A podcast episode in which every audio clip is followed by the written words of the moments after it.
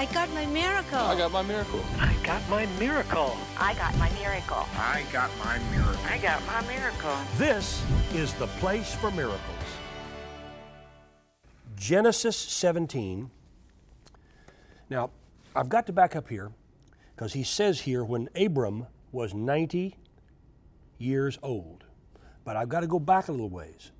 God promised Abraham and Sarah, and I'm going to show the changing of their names, he promised them a child. Ab- Abram was in his 70s at the time. Well, now, years have gone by.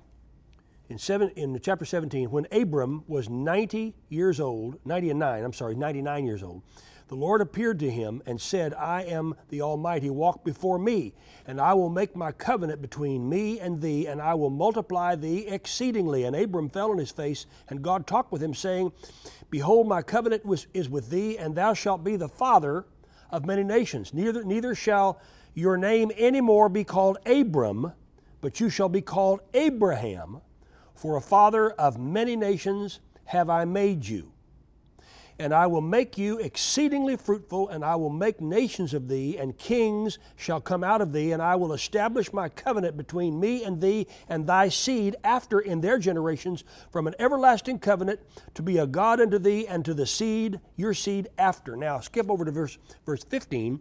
And God said unto Abraham, As for Sarai, that's what she was called then, thy wife, she shall no longer be called Sarai, but Sarah.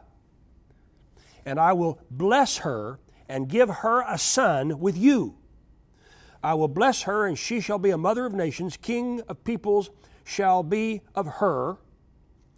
Um, then, uh, verse 17 Abraham fell on his face and laughed, and said in his heart, Shall a child be born unto him who is a hundred years old, and Sarah, who is ninety? and verse 19, God said, Sarah, thy wife, shall bear thee a son and I will establish my covenant with him. He shall be named Isaac, and I will be with him forever. Well, this, this is over a period of now, I guess, some 25 years. Uh, time after time, God is speaking, and I'm just going to call him Abraham now for the sake of the, of the message. God keeps telling him, You're going to have a child. You're going to have a child. Now, he, he tried to take the situation into his own hand and, and wound up making a mistake. But God kept after him and kept after him. But now a lot of time has gone by. I guess 20 plus years. He was in his 70s, now he's 100. Okay? A lot of time has gone by. A lot of time for doubt to creep in. And the reason I'm saying this is because you may have had a word from God years ago and you don't see any way that it's ever going to happen and you have begun to doubt. Perhaps you've begun to hear, uh, to doubt that you even heard from God. Well, I want to give you four reasons why Abraham could have doubted the promise over all those many years that God was going to give him a child and his name would be Isaac. The first reason was he was too old. Anybody in their right mind knows that at 100 years old, with your wife 90, you don't have children. Okay? Childbearing years are over long before that. So the first reason he could have doubted was he was too old. You may be thinking you're too old for what God has told you to do. I know in the world in which we live, people are retiring earlier and earlier, you know, to get a boat and a house on the lake and so on and so forth, you know. But we, when you get into your 60s, you really have the great experience. I saw a, a movie recently where, where a 70 year old was brought in as part of a, of a senior, sitter, senior citizen mentoring event, and he became one of the most valuable employees in the entire company because of his experience.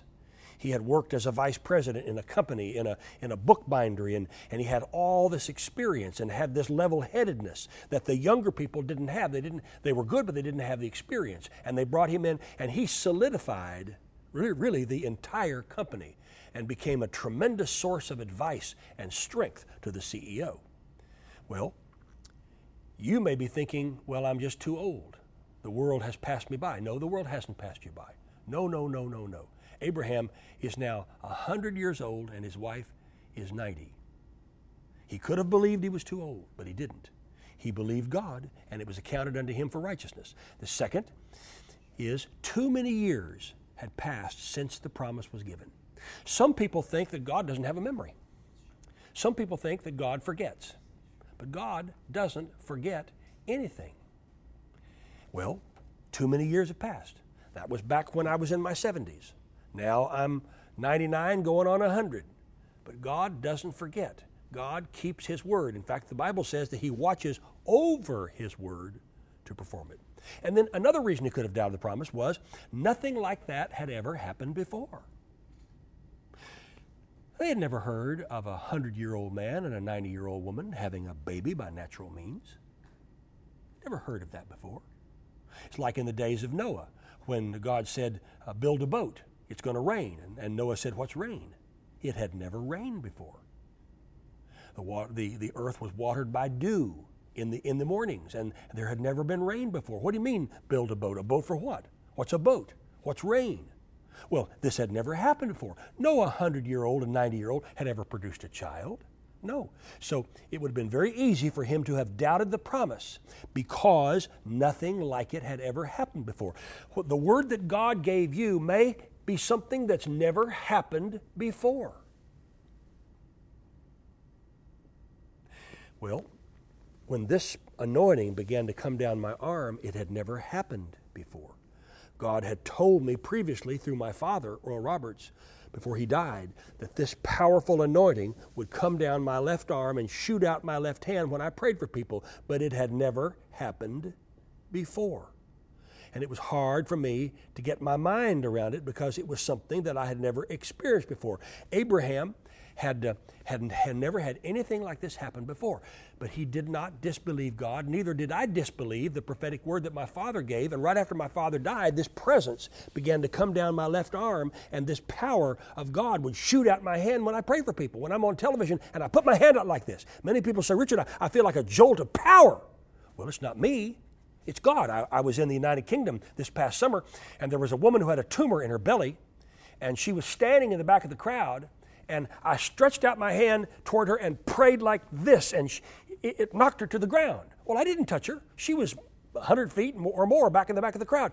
But the power of God, she said, she said she saw it come right out of my hands, and the tumor disappeared. She testified the tumor was gone. Well, nothing like this had happened to me before. But I did not disbelieve the promise, and neither did Abraham. And the fourth thing that he could have done was he, he realized that his wife doubted it. Now, when, your when your wife or when your husband doubts it, you, you can't get into harmony in an agreement. It's tough. It's tough to believe when the other part of the, of the match doesn't believe. And, and she doubted it. And so God spoke to her Yes, you'll have a son, Sarah. You'll have a son. And you'll name him Isaac, which means laughter. There's going to be laughter in your home in spite of the mistake that you made. And they made a big one. in spite of that, you're going to have a child. And then Abraham and Sarah came into harmony, and it was accounted unto Abraham for righteousness because he believed God. The Bible says he staggered not or he wavered not at the promise of God, but he believed. He believed that God was able to do what he said he would do. And I have a word for you today. God can still bring this into your life. And I just pray right now in Jesus' name for those things that you have even seemingly forgotten about. That are even now flooding up into your mind, that you will say, God, I'm going to believe that. That was a word that you gave me years ago. I'm not going to stop believing. I want it to be accounted unto me for righteousness, just like it was for Abraham. Because you're no respecter of persons. If you can do that and bring that promise to pass for Abraham, then you can bring the promise to pass that you've made for me. I pray this in faith in Jesus' name. Amen and amen. Thank you for tuning in to the Place for Miracles podcast.